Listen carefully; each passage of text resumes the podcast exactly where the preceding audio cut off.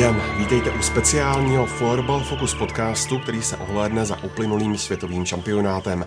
Ten se do Česka vrátil po deseti letech. Na florbalový trůn usedli znovu Finové, kteří tak dokázali svůj triumf po dvou letech zopakovat. Naopak český tým na vytouženou první domácí medaili nedosáhl a skončil na nepopulárním čtvrtém místě. Neopomeneme se podívat ani na náročnost pořádání turnaje či divácký rekord, který Praha pokořila. A ve studiu vítám komentátora ČT Sport Ondřeje Zamazala, ahoj. Ahoj, hezký den všem. Komentátora Nova Sport Tomáše Rambouska, ahoj. Ahoj. A Karolínu Sochorovou z webu čtsport.cz. Hezký den. Od mikrofonu zdraví Ondřej Nováček. Fotbalovému šampionátu, který se v Česku odehrál naposledy v roce 2008, předcházela řada dlouhodobých příprav. Ondro, jak se povedlo českému fotbalu zorganizovat tak rozsáhlou akci a jak bylo náročné pokrýt šampionát v tom televizním vysílání? Musíme samozřejmě v konečném důsledku oddělit organizační a potom tu výsledkovou část. Po té organizační stránce český florbal prokázal, že za léta, kdy pořádá tyhle ty velké akce, tak to všichni zvládají perfektně a i z ohlasů od Mezinárodní fotbalové federace, od funkcionářů nebo členů ostatních zemí mířili jenom samé pochvalné dojmy o tom, že tohle byl nejlíp zorganizovaný šampionát v historii. Televizně to byla nejnáročnější operace, kterou jsme kdy z florbalu vysílali v české televizi. Pokrývali jsme 19 utkání na ČT Sport, ale Česká televize jako producent signálu se de facto starala kompletně o vysílání ze světového šampionátu. Tam až na nějaké drobnosti všechno taky fungovalo skvěle. Takže po těchto dvou stránkách, to znamená organizace a vysílání České televize, si myslím, že to všechno dopadlo nad očekávání dobře. Jsi byl vlastně takový garant toho celého projektu. Jak moc velké vidle by ti do toho plánování hodilo to, kdyby Češi eh, hned ze startu vypadli? Lidi, kteří mě viděli po utkání Lotyšsko-Česko, tak potvrdí, že jsem vypadal dost zdrchaně, orosil jsem se hned po tom utkání. A ani ne s ohledem na postup českého týmu nebo jeho další ambice, protože tam jsem, netvrdím úplně bezmezně věřil, ale Doufal jsem, že zvládnou utkání proti Švýcarům a dostanou se přímo do čtvrtfinále. Ale pokud by to náhodou nenastalo, tak by to samozřejmě způsobilo mimořádné komplikace ve vysílání, už jenom proto, že potom v případném čtvrtfinále by Češi narazili na Finsko zřejmě.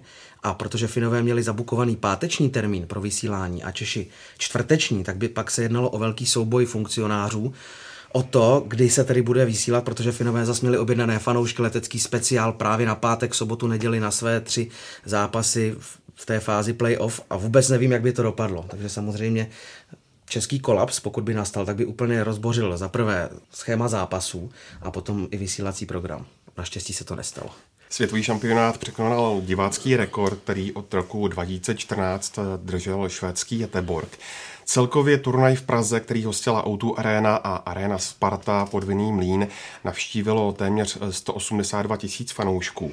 Jak si Tomáši vysvětluješ ten divácký zájem a jak by mohla stoupající popularita fotbalu na pomoci?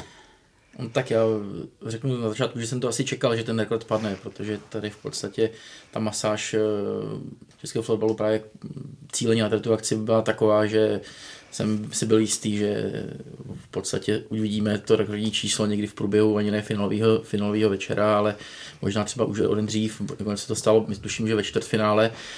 No a ty, ty důvody, proč se to stalo, to není jenom samozřejmě určitá nějaká cílená reklama, ale v podstatě i byl to tah kluků z českého florbalu, který eh, kluků a holek, samozřejmě jsou, to, jsou to v podstatě, je to opravdu velký tým, který to dělal.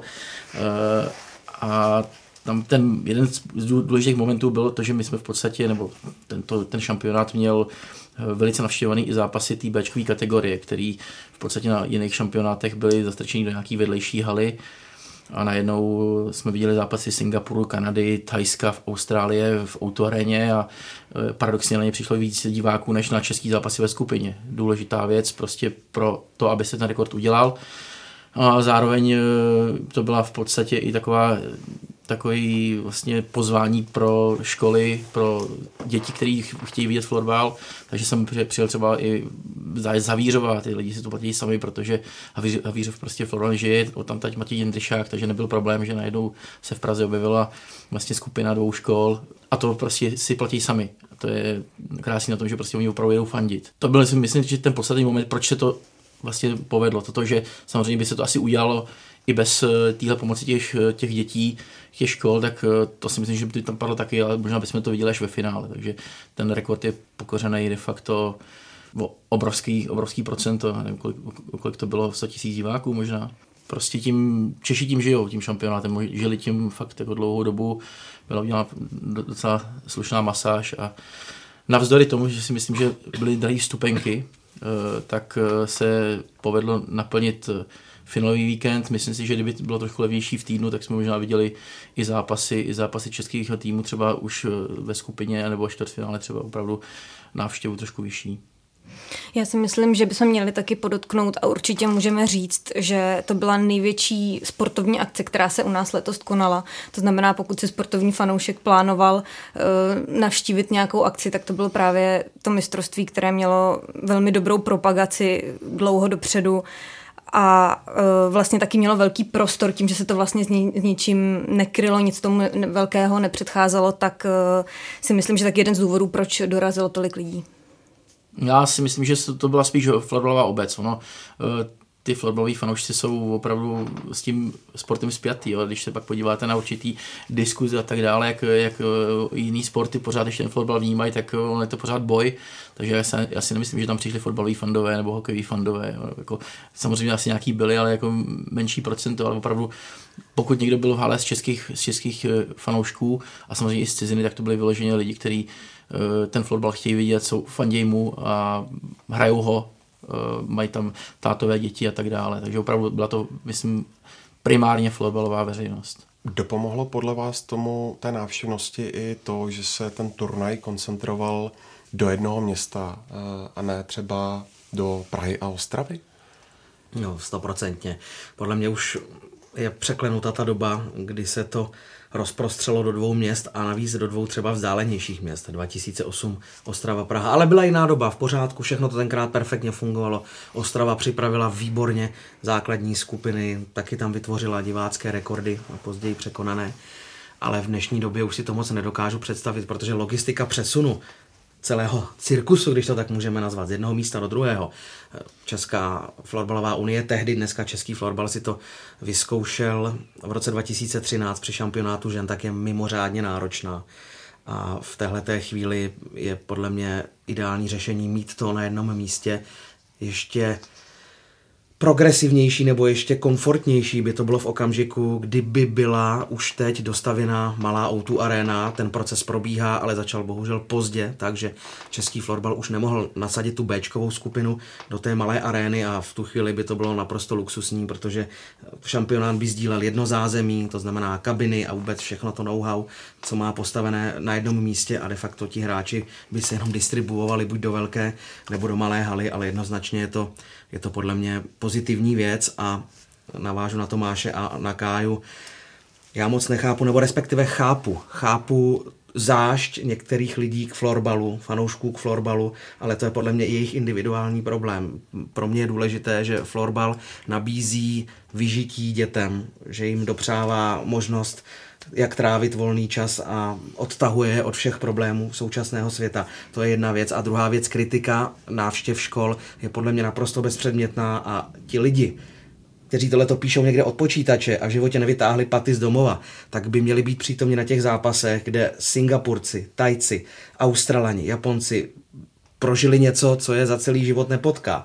Amatérští sportovci, kterým fandí 5-6 tisíc diváků a kdyby viděli tváře těch dětí, jak si užívali tenhle ten šampionát, jak mají radost, že jsou součástí té velké akce, tak možná by jim sklapla ústa a podobné nesmysly by na sociálních sítích a v diskuzích a, a podobně vůbec nevypouštěli.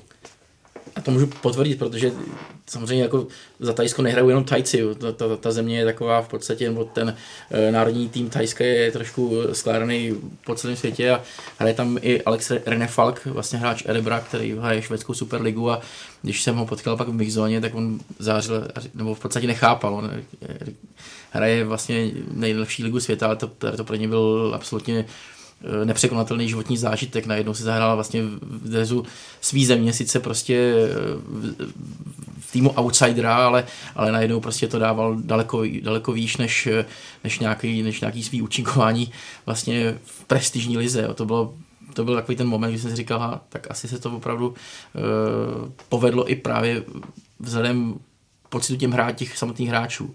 Jo, prostě nemůžeme na to koukat jenom tím, že tady někdo bude říkat, vy tam vodíte školy a tak dále, vy umělete navyšovat návštěvnost. Fakt, fakt to tak není. Je to, uh, já mám za mě výborný tah marketingový a měl jsem na takovou uh, reakci vlastně zvenčí, když se mě ptal jeden kolega, jak je to možné, že tam ty lidi přišli, tak uh, jsem vlastně mu vysvětlil určitý projekt, který tady vlastně Český fotbal dlouhá leta dělá. Ty školní zápasy se hrajou i v Lize Eh, nakonec mám pocit, že se tím nechal inspirovat i basketbalový Nymburk, který taky vlastně udělal vlastně školní, školní zápas a, a oni říkali, jo, to je, to je dobrý, to je chytrý. Tak najednou vlastně máme i reakci vlastně ze světa, že je něco fajn, že jsme tady vymysleli a jo, prostě to jsou věci, které si možná potřebujeme asi uvědomit až ve chvíli, kdy nás pochválí svět. Čím to podle vás je, že v Tuzemsku florbal tak populární? Je to díky tomu, že hm, je to v podstatě levný sport eh, na pořizovací cenu. No, už není levný. není? No, tak já myslím, že bývalo to tak, že se, že se řeklo, vememe si kecky, vememe si hokejku, tričko a tak dále, ale dneska v podstatě je to náročný hlavně pro, pokud budeme mluvit o těch, o těch dětech, nebo který, který to chtějí hrát, tak pro toho, pro toho když je to náročný, samozřejmě k pronájmu hál, fotbal můžete samozřejmě na nějaký vsi se to, to dá hrát možná za lev, levný peníz, jo, tam je to možná uspůsobený.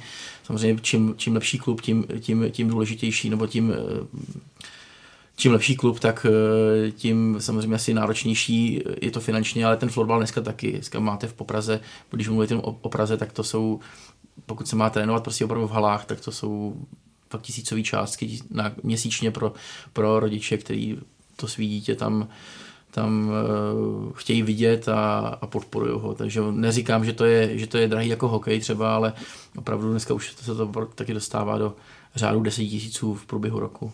Je to podle mě mýtus v současné době. Mýtus a nemůžu si pomoct výmluva lidí, kteří nemají rádi florbal, případně kteří nemají rádi vůbec sport nebo kteří nechtějí dávat děti na sport. Protože dneska všechny sporty stojí dost peněz k částkám za haly bych přidal částky za vybavení, protože je to amatérský sport a kluby vám nedávají zdarma výbavu, nedávají vám hokejky nebo florbalky a ty stojí i pro ty děti minimálně tisíc korun a když trénujete opravdu intenzivně, tak vám horko těžko vydrží jedna hůl na sezonu. Musíte mít dvě nebo tři, taky boty samozřejmě se opotřebovávají a tohle to samozřejmě zatím podle mě nejlíp uchopil hokej, který láká děti na to, že eh, je zve do svých klubů a lidi nebo děti dostávají výstroj na začátku, takové to základní vybavení, aby vůbec začali ten sport hrát. Samozřejmě hokej je v tomhle ohledu dražší, ale právě všemi těmito akcemi se to podle mě vyrovnává a já prostě florbal vidím na stejné úrovni jako jakýkoliv jiný sálový sport. Nevidím důvod, proč by ta částka měla být nižší než u basketbalu, volejbalu nebo házené.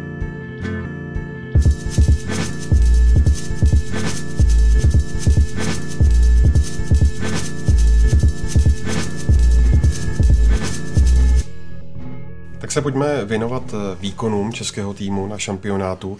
Češi dosud na mistrovstvích světa získali tři medaile, a to dva bronzy a jedno stříbro.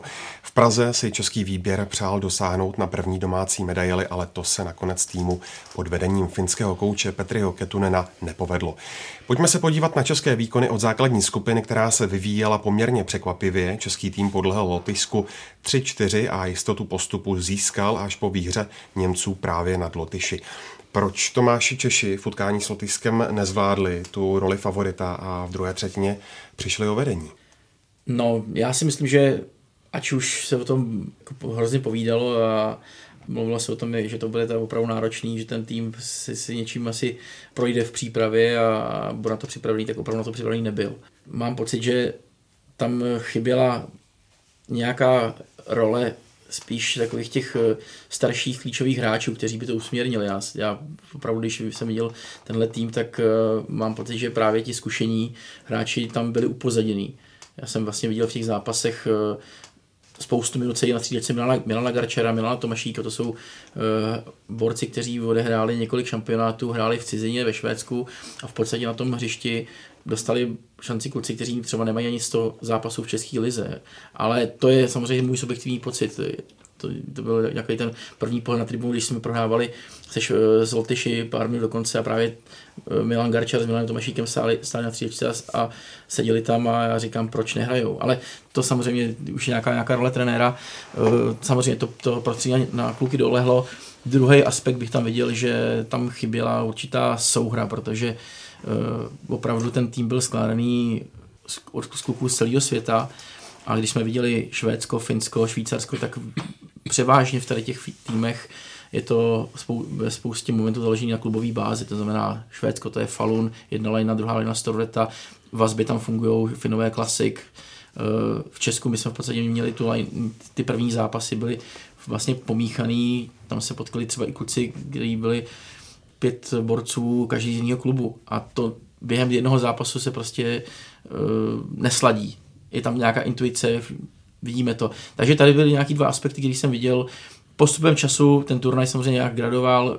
Najednou, na, najednou pak byly vlastně zápasy, které pokračovali, třetí zápas na turnaji, to bylo Švýcarsko, najednou jsme ho museli vyhrát, nebo nemuseli, ale, ale kluci chtěli, bylo vidět, že najednou ten třetí zápas už se to krok po kroku zlepšovalo, byla tam určitá nějaká souhra, najednou bylo vidět, že, že, že to může fungovat. To, že se to nepovedlo na konci, to už je pak věc druhá, ale bavili jsme se o, o, tom, o tom úvodu. Ten úvod byl prostě opravdu ten tým podle mě nepřipravený.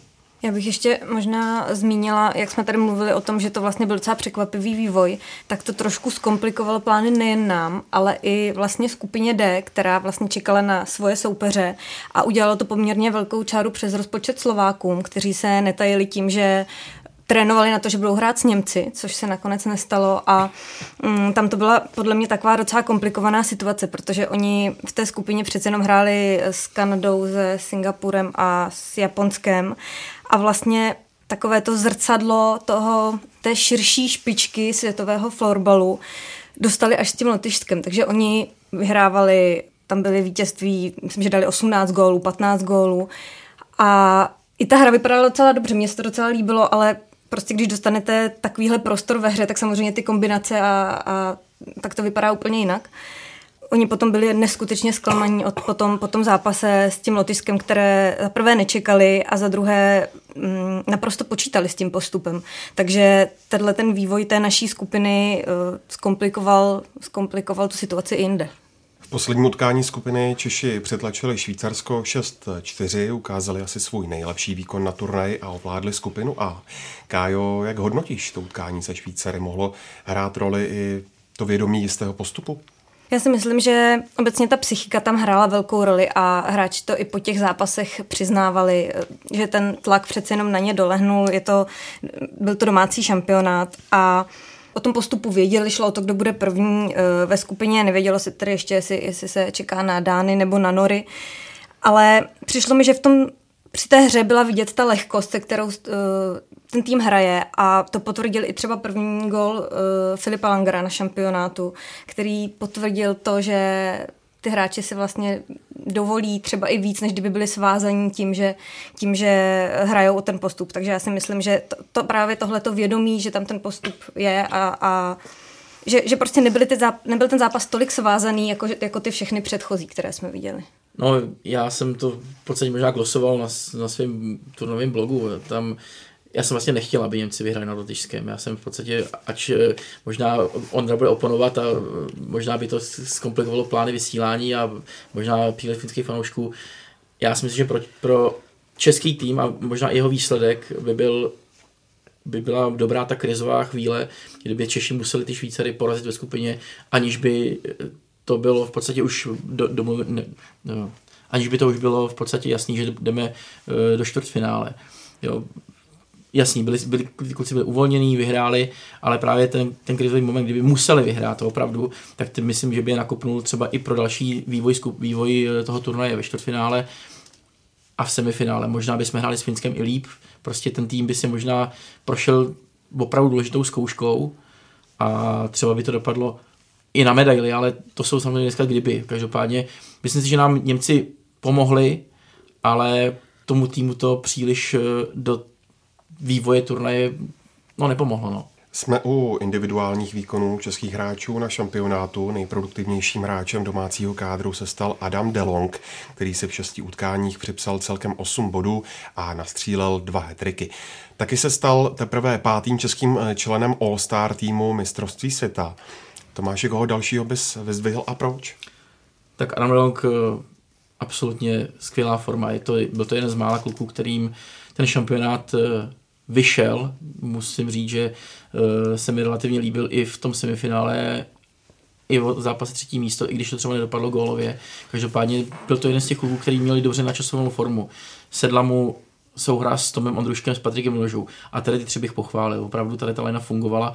Možná navážu na tu věc, eh, že tam byly právě ty vazby z klubu. Patrik Loža s Tomem Ondruškem dlouho leta hráli na chodově a bylo to vidět i na tom place. Prostě věřili si, viděli se a přišel k ním frajer, který mu to lepilo a najednou prostě padali góly.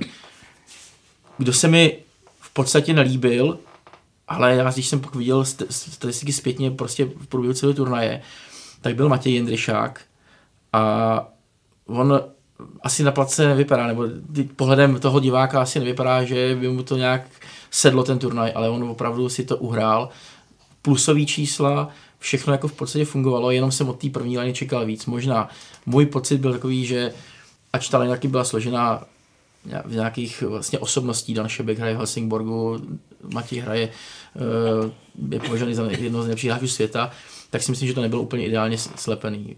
Ten moment, který jsem několikrát probíral s klukama, kteří na to koukali se mnou, tak Dan Šebek prostě není hráč pro první formaci. To je frajer, který musí být v národňáku, je to lídr tahoun, ale on v první léně nehrál nikdy 10 let. V Helsingborgu hraje druhou, druhou pětku, kterou drží, v podstatě hraje to tak, aby se neprohrávalo.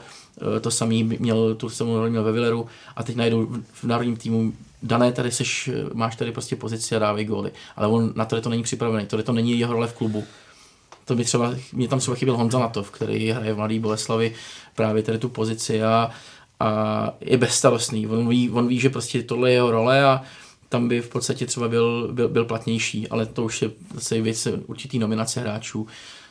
Kdo by, líbil se mi Lukáš Souček, to byl v podstatě uh, volba brankářské jedničky, on si myslím toho nemohl udělat víc. Jo, dostali jsme uh, pár gólů, který rozhodli zápas, ale nejdu na jeho vrub prostě určitě si standard, zklamal mě obránci, zklamala mě prostě hra, uh, hra beků, nemyslím tím dozadu, ale spíš ta konstruktiva, prostě bylo to pomalý, bylo to bez nápadu, ale za, zase je tam otázka, jak, jak eh, hodně za to ty kluci můžou, prostě mám pocit, že tam prostě chyběla delší souhra, delší prostě vazby v těch lineách, který tam hráli.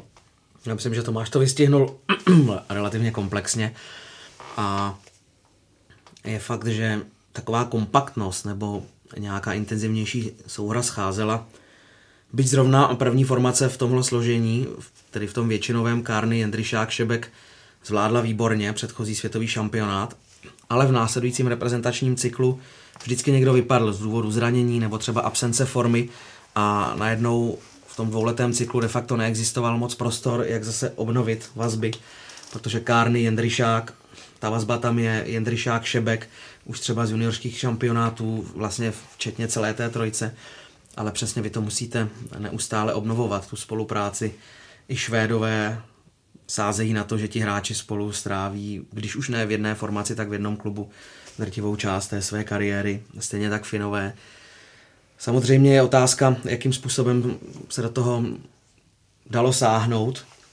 Petri Ketunen převedl do českého prostředí finský styl, který u Finů fungoval, to znamená spíš zkoušet hráče v jednotlivých pozicích, v jednotlivých rolích, osvědčit si, zdali zvládají onu roli, kterou jim trenéři připraví v průběhu dvouletého cyklu, ale je fakt, že potom možná scházelo jedno soustředění navíc, možná jedna turnajová akce, kde už by to všechno zapadalo, zapadalo dohromady a kde už skutečně by potom trenéři to vyladili ale teď můžeme být všichni chytří, nejsme trenéři, nevidíme tolik do toho týmu, nebo řekněme to tak, eh, znal jsem spoustu zákulisních informací, proč tam není tenhle hráč, proč tam není onen hráč, no samozřejmě taky by to mělo být nahlíženo z druhé strany. To znamená, pokud chci reprezentovat, chci být na domácím šampionátu, tak bych tomu měl v tom dvouletém cyklu obětovat všechno a nevybírat si dovolenou třeba v době, kdy se hrají světové hry, nebo neodmítat pozvánku v situaci, kdy eh, trenér se mnou počítá, mluví se mnou, ale prostě mě se z nějakého důvodu nechce.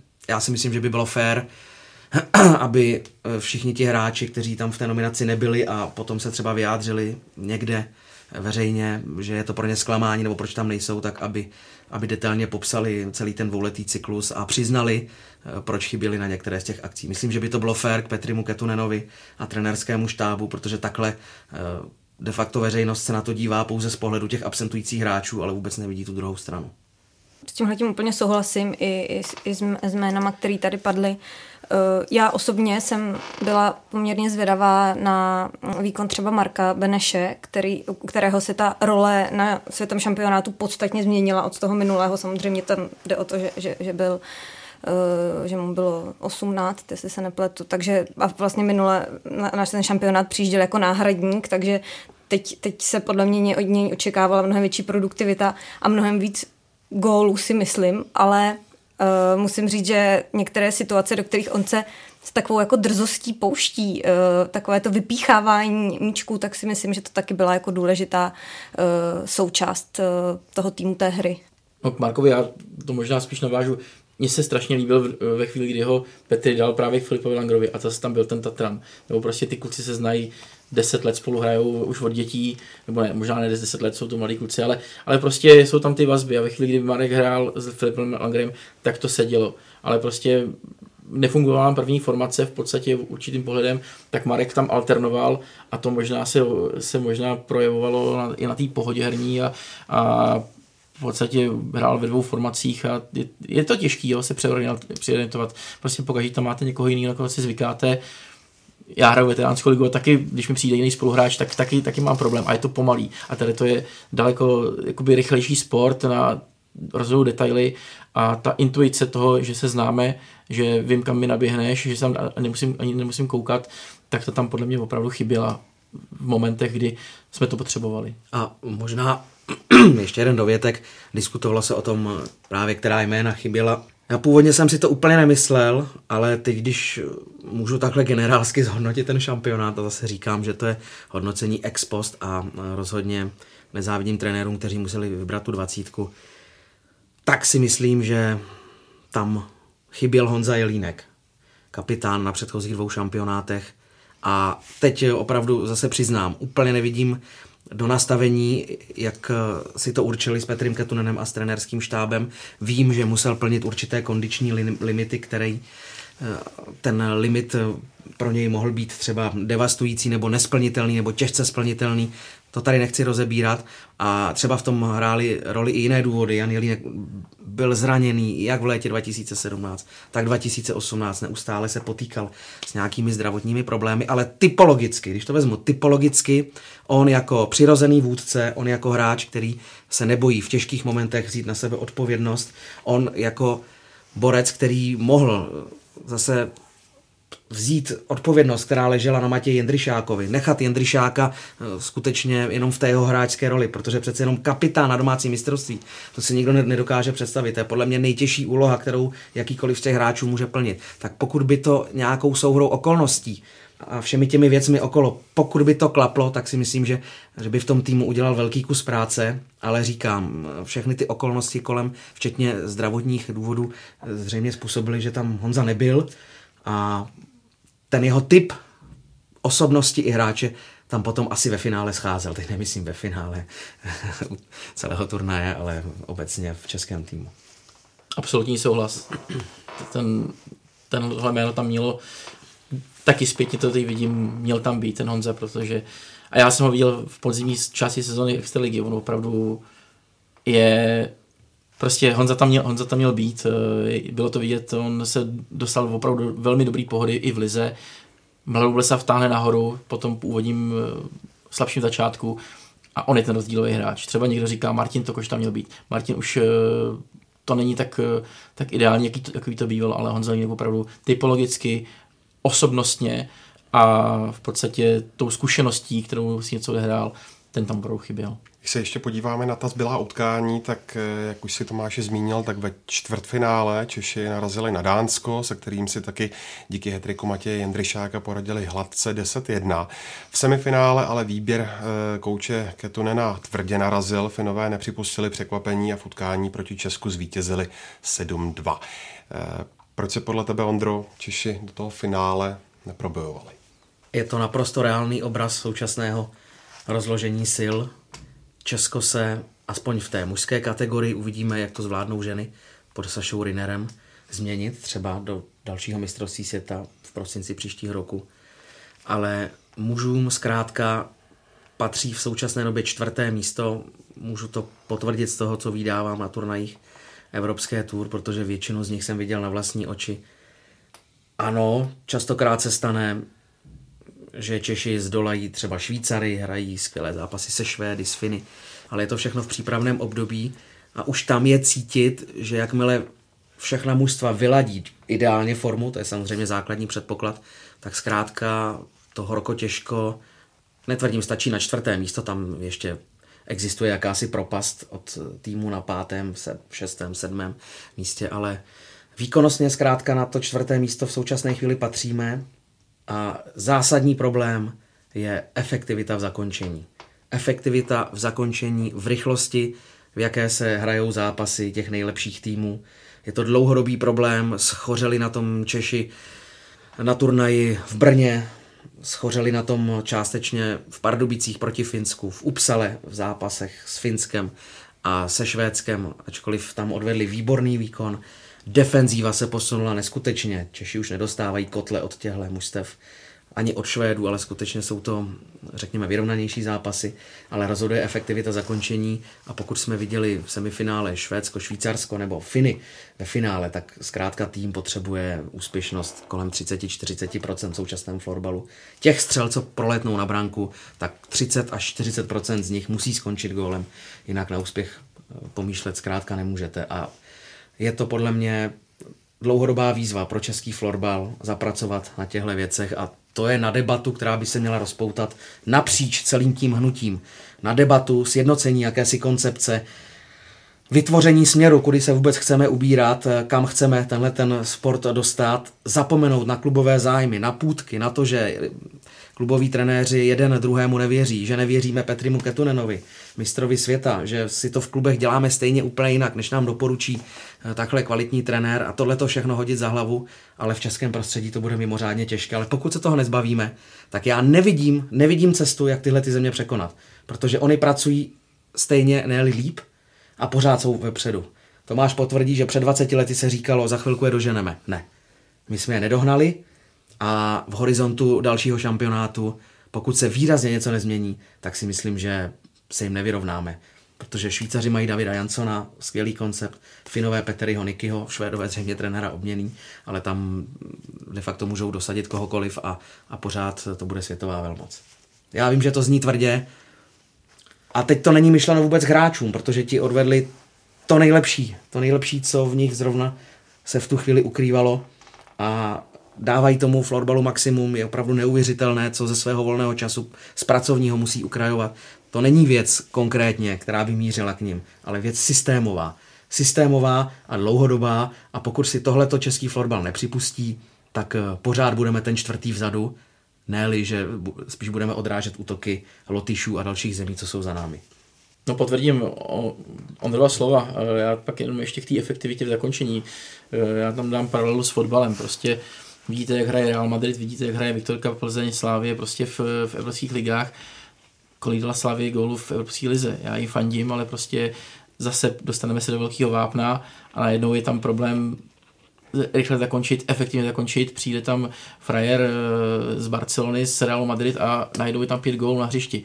To je opravdu podobný rozdíl i na tom, tom fotbalu. Dostanete se do krizového momentu, kdy se to musí dokončit během desetiny vteřiny a ty Finové, ty Švédové, kteří jsou hrajou pod tlakem ve svých ligách, eh, tak eh, to dokážou. Dokážou prostě najít eh, ten způsob zakončení během intuitivní chvilky, to je prostě fakt moment a najednou dostanete dva, tři góly a na ten vývoj zápasu už nezareagujete. Takže opravdu se to nese možná nejenom florovým prostředím, ale vůbec celým českým sportům ty český sportovci v těch asi sledovaných sportech opravdu jsou limitovaný nějakou tedy tou zdejší uh, sportovní atmosférou, možná nějakou výchovou, kdy prostě nepotřebujeme se rozhodovat právě v tom krizovém momentu tak, tak rychle, a potom, na tom, potom samozřejmě, když někdo vejde do špičkového klubu, tak to vidí. Najednou je to úplně něco jiného. Najednou přijde zkušenost ze severu nebo ve, ve fotbale třeba z Anglie, ze Španělska a vidíte, hele, jsem lepší hráč. Jo, tak to, to, je, to, je, to, je ten, to je ten důvod eh, toho, že my možná potřebujeme opravdu daleko víc kluků dostat, eh, dostat do těch dobrých soutěží. Spousta kluků chodí, chce hrát do Švýcarska. Já vím, je to taky atraktivní, chodí tam taky Švédi, chodí tam hrát pro peníze, Finové taky ale přece jen to Švýcarsko není tak eh, nemyslím, že, že, že, dost, do, že natolik prověří, že to Švýcarsko opravdu je fajn liga, kluci se tam asi vydělají, mají tam lepší život a bohužel eh, švédská superliga nebo, nebo ta finská, která je zase nedostupná jazykově, tak eh, a to Švédsko zase není tak dobré ekonomicky, tak to by možná ty kluky na to připravili líp. Martin Jindřišák hraje pět let na severu a oni ho opravdu respektují, ale taky tam nešel úplně v top formě. On se tam vypracoval, on musí, musel najít ty návyky, které mu ty, to Švédsko dalo. Jo, uvidíme, jako jestli se někdo dál zase odváží na sever. Možná bych časem zase rád viděl někoho ve Finsku, protože je vidět, že ty Finové zase přebírají nějaký trend a, a že ta soutěž je opravdu dokáže připravit na to, aby aby vyhrávali titul mistrů světa, mají dva za sebou. Ale základ je samozřejmě kompetitivnost v domácím prostředí, konkurence a vytvořit kvalitní soutěž u nás doma. A třeba, že ta švýcarská nedosahuje jakosti švédské nebo třeba finské, tak i hráči, kteří tam působí, tak potvrdí, že v současné době je rozdíl v neprospěch České superligy, když ji porovnáme se švýcarskou NLA a podívejte se, kolik eh, Švýcaři mají hráčů v zahraničí. Byli dva, dva ve švédské superlize. Ten zbytek působí doma a doma si vytvořili takové prostředí, zas navážu na Tomáše, s ohledem na svou kulturu, na svou výchovu nebo vůbec vyspělost toho národa, funguje to úplně jinak a zkrátka tam ta konkurence může takhle zapůsobit a potom vygenerovat hráče pro národní tým. Je, je to složité, já přidám i hokej. Hokej se potýká úplně se stejnými problémy v tomhle, jako to máš naznačil. Fotbal, zkrátka je to takový nějaký český kolorit a pokud se nějak rychle nezmátoříme v těchto těch sportech, tak uh, tam budeme patřit do průměru. Florbal má ještě násko, tam je to v pořádku, ale třeba speciálně hokej, tam si myslím, že pokud se něco nestane, tak, uh, tak skončíme skončíme někde prostě na úrovni těch zemí, co se pohybují mezi pátým, sedmým, desátým místem. Já s tímhle tím souhlasím všechno, co tady padlo, ale myslím si, že vlastně uh, ty výsledky především v semifinále byly uh, přesným odrazem toho, přesně co tady teď padlo, protože když se podíváte na naše semifinále a na semifinále Švýcarů uh, se Švédy, tak myslím si, že v současné době, protože tam se často nabízí to srovnání naše a Švýcarska, protože samozřejmě Finsko, Švédsko, uh, uh, to je úplný ten top florbalový, ale když, když jsem viděla Švýcary, jak jsou schopni v té rychlé hře třeba konkurovat Švédům, tak si myslím, že kdybychom my byli na jejich místě, tak ta hra je podstatně, podstatně horší. Takže si myslím, že teď jsme v té fázi, myslím, že Ondra to přesně vystihl, uh, kdy musíme spíš odrážet ty útoky Lotyšska a dalších týmů, které, které jsou za námi. Do toho ještě vstoupím, to, co eh, vlastně teď eh, tady padlo. Eh, my v podstatě jsme navíc v komfortní situaci. My jsme součástí Eurofloor Bar Tour, my jsme součástí Eurofloor Bar Tour, která vlastně je uzavřená společnost. Švédsko, Finsko, Švýcarsko, my.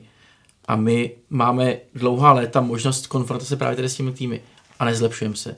Já si myslím že opravdu, že by i, nám i prospělo spadnout dolů o, o, o úroveň níž, která bohužel v tady tý, uh, tomhle schématu neexistuje zatím. Možná se Mezinárodní federace nebo možná se něco změní a doufám, že se změní, aby jsme si vůbec uvědomili, že bychom si toho měli vážit.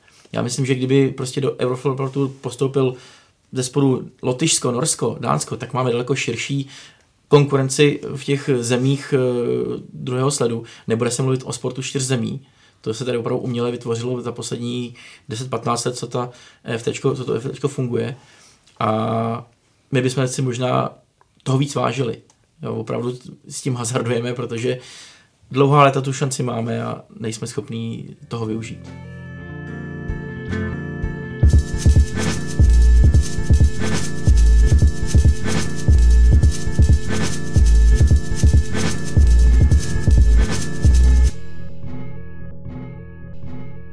Do boje o zlato každopádně postoupily výběry Finská a Švédska, zatímco Finové v semifinále porazili český tým 7-2. Švédové měli cestu do finále komplikovanější. Semifinálové utkání proti Švýcarům ovládli až po samostatných nájezdech 5-4. Zlaté medaile si na krk pověsili znovu Finové dvěma brankami a asistencí. Jim k tomu pomohl Peter Kotilainen.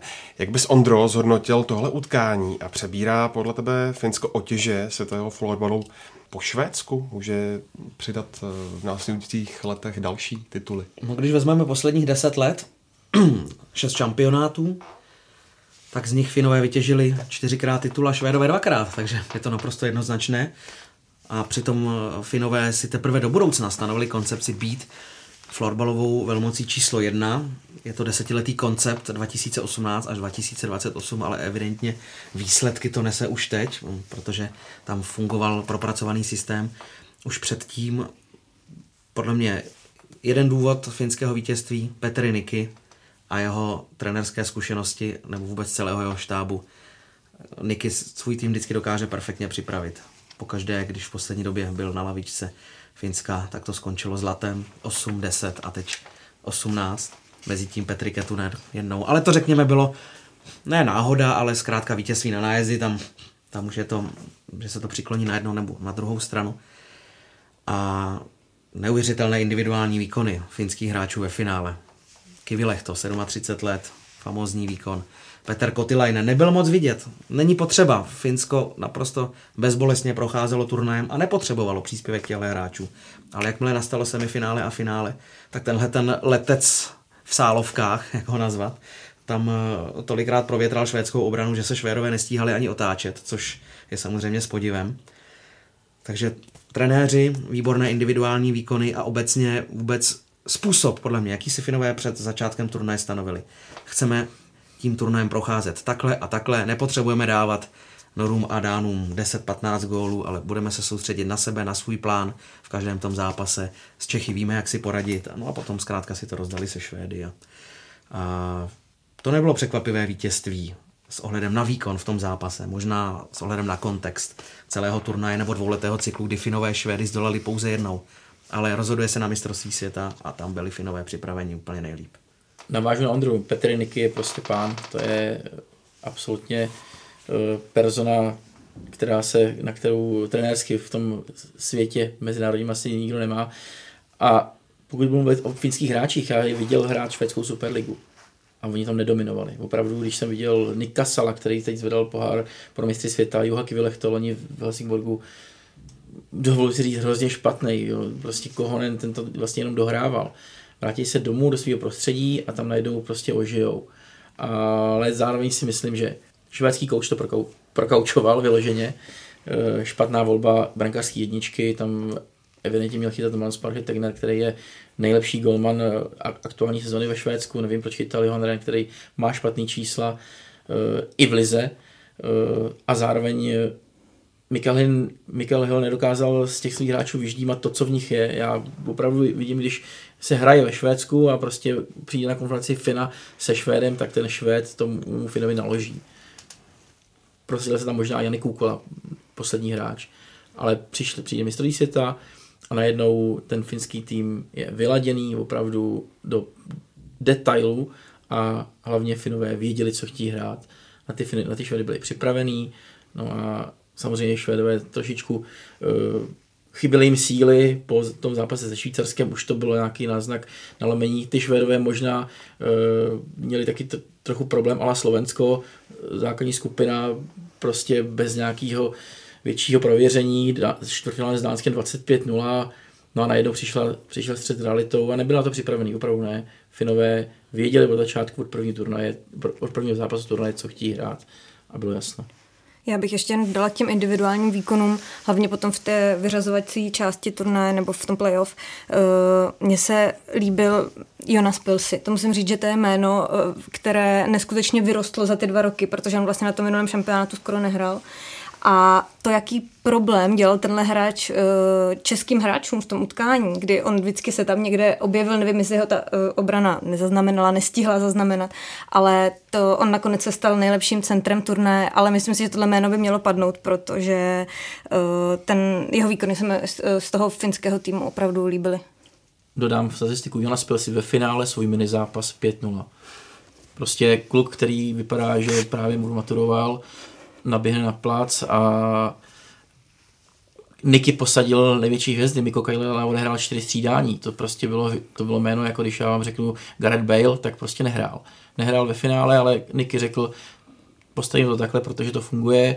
A Jonas Pil si naběhl vlastně v sestavě, která byla uh, nečitelná, řekl bych, že v podstatě on ne, na bych ne, ho neřekl, neřekl vlastně do liny, eh, kde vlastně nakonec hrál a ta, ta uh, formace odehrál ten svůj zápas 5 nebo konkrétně Jonas Pilsi. Florbalová federace se v uplynulých dnech rozhodla, že od sezóny 2019-20 chce testovat zkrácení hrací doby na 3x15 minut. Novinka se ale nalíbí například Finům anebo Švédům. Co říkáte na tenhle experiment? Experimentovat ano, zavádět ne. 3x15 je podle mě nesmysl, aby tě florbal mladý sport, tak nebořme to, co funguje. To je jako kdyby fo- fotbal najednou změnil hrací dobu na čistý čas, taky se o tom mluví, ale zřejmě to neudělá v nějakém dalším horizontu. A nějaké zájmy mediální, mě v televizi to vůbec nevadí, že ten zápas se trvá 3x20 minut. A to, že se chceme dostat na olympijské hry, tak eh, je samozřejmě hezká věc, ale nerušil bych ducha toho sportu. Rozhodně čas je jasný, tam prostě je to tradice a to by se neměla měnit. Zajímavá úvaha je o počtu hráčů na soupisce. Já sám vím, že zápasy třeba v extralize nebo eh, v různých soutěžích hraje méně hráčů. Falun vyhrál před třemi lety vlastně švédskou ligu na 13 hráčů v poli. Tam si myslím, že je to určitě k zamyšlení, protože samozřejmě tady ta menší náročnost na počet hráčů na soupise znamená i menší náklady na tým, můžeme z kluků udělat profesionály částečně a zároveň a to je spíš nějaká paralela třeba z basketbalu NBA, tak tam taky je to 12, o 12 hráčích, ale lidi chodí na hvězdy. Ty hvězdy jsou na hrací ploše delší čas. Myslím si, že si jsou schopni zvyknout na to tempo hry i na 3x20 v těchto formacích. A ano, tohle to bych viděl jako by dobrý moment. Eh, třeba stáhnout soupisku na 16 hráčů, na 15, ať jsou víc vidět právě ty hlavní osobnosti. To si myslím, že směr může být, ale určitě na 3x20 měnit na 3x15 to ten sport zkazí, zničí. Já s tím naprosto souhlasím. Eh, rozumím tomu, že ta olympiáda je obrovská motivace, obrovské lákadlo, ale takhle zásadně měnit tu hru podle mě tudy cesta nevede. Tak jo, to je od nás vše. Kájo, Tomáši a Ondro, moc krát díky za vaše postři a děkujeme i vám posluchačům za přízeň. Jako tradičně připomínáme, že tenhle i další podcasty najdete na stránkách čtsport.cz a taky na Soundcloudu, YouTube a Spotify. Sdílejte, komentujte, budeme rádi za vaší zpětnou vazbu a mějte se hezky.